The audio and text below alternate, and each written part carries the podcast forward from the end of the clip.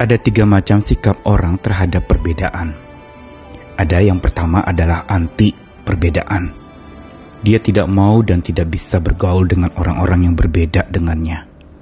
Baik perbedaan suku, baik perbedaan bahasa, atau perbedaan cara pandang, dan karena itu dia anti dengan perbedaan. Tetapi ada yang pro per perbedaan, yang berarti adalah bahwa dia mendukung adanya perbedaan itu tetapi hanya berhenti sampai mendukung adanya perbedaan. Mereka menerima ada perbedaan, tetapi mereka tidak menjembatani perbedaan itu sebagai satu kekuatan yang perlu dipadukan menjadi sebuah sinergi yang baik. Dan yang terakhir adalah mendayagunakan perbedaan, yaitu ada orang-orang yang memakai perbedaan itu sebagai pembentuk sebuah harmoni, bagaikan orkestra maka simfoni suara-suara yang bergabung dari berbagai macam alat musik itu menghasilkan sebuah karya yang indah. Bagaimana sikap kita sebagai orang percaya terhadap perbedaan? Tentunya yang ketiga, yaitu kita mendayagunakan perbedaan itu. Namun pada faktanya memang hal ini bukan perkara yang mudah. Karena orang sering kali sangat anti kepada perbedaan. Terbukti dengan adanya orang yang hanya ingin bergaul dengan orang-orang yang sama dan menganggap orang-orang yang di luar dari lingkaran mereka itu adalah orang-orang yang karena berbeda maka mereka menganggap itu sebagai kelas kedua. Itu dianggap sebagai kelompok yang berseberangan dengan mereka. Padahal sebenarnya Tuhan adalah Tuhan yang menciptakan perbedaan. Dia ingin supaya kita belajar dari perbedaan yang ada, bukan juga mempraktikkan pembedaan-pembedaan. Pembedaan adalah sebuah sikap di mana kita membeda-bedakan. Atau ketika kita bicara membedakan, maka sebenarnya kita sedang memandang apa yang kelihatan. Kita sedang memandang muka, kita sedang memperhatikan orang-orang yang berbeda dari apa yang tampak di dalam apa yang kita lihat. Karena itu kita perlu belajar untuk terima satu dengan yang lain tanpa pembedaan.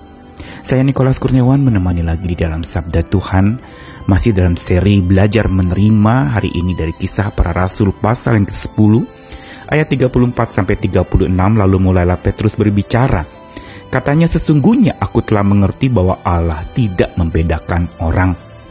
Setiap orang dari bangsa mana pun yang takut akan dia dan yang mengamalkan kebenaran berkenan kepadanya. Itulah firman yang ia suruh sampaikan kepada orang-orang Israel yaitu firman yang memberitakan damai sejahtera oleh Yesus Kristus yang adalah Tuhan dari semua orang. Sebagaimana yang tadi saya katakan bahwa Tuhan di dalam perjanjian lama dalam kitab suci kita itu menciptakan perbedaan.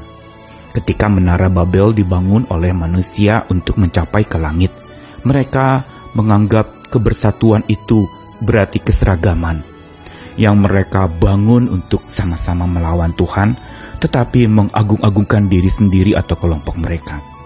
Dan Tuhan mengacau balaukan bahasa pada waktu itu dan menggagalkan rencana mereka. Kenapa Tuhan kacau balaukan upaya persatuan dalam keseragaman itu? Karena Tuhan tidak menyetujui kesatuan dalam keseragaman, tapi kesatuan di dalam keberagaman. Dan inilah sebenarnya inti dari misi Tuhan buat dunia ini. Untuk supaya manusia satu dengan yang lain hidup di dalam damai sejahtera berarti hidup bersama dalam damai dengan orang-orang yang juga berbeda. Dan dalam kisah kisah para rasul pasal 10 ini diceritakan latar belakangnya adalah bahwa ketika Petrus mendapati Tuhan adalah Tuhan yang sungguh mengasihi bangsa-bangsa, bukan semata orang Yahudi saja sebagai umat pilihan Tuhan, tetapi toh orang-orang yang berbeda menerima keselamatan itu pula, karena Tuhan tidak membedakan orang. Karena itu Petrus menemukan sebuah makna yang dalam dari peristiwa yang dia alami ketika mendapati ada orang yang berbeda bangsa tetapi menerima Tuhan juga. Di sini Petrus mempunyai pengertian yang baru bahwa Allah tidak membedakan orang. Apa artinya Allah tidak membedakan orang? Allah tidak membedakan orang bukan berarti dia buta terhadap warna-warni orang-orang yang ada atau bangsa-bangsa yang berbeda. Tetapi Allah tidak membedakan itu, menunjukkan bahwa Allah tidak memandang muka dari orang-orang itu. Kata yang digunakan dalam bahasa Yunani memang lebih tepat diterjemahkan memandang muka, prosopolemtes.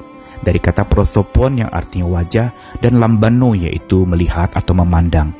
Atau artinya menerima wajah seseorang yang tampak sambil menunjukkan sebuah keberpihakan, bukan kebersamaan.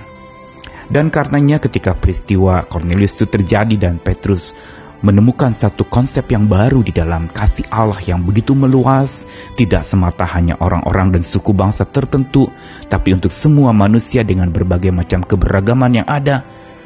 Petrus ingin mengajarkan dan kita semua perlu belajar untuk kebersatuan di dalam keberagaman, bukan kebersatuan di dalam keseragaman. Dan untuk prakteknya tentu saja kita perlu belajar menerima orang-orang yang berbeda dan juga Apalagi jangan pernah melakukan pembedaan kepada orang-orang.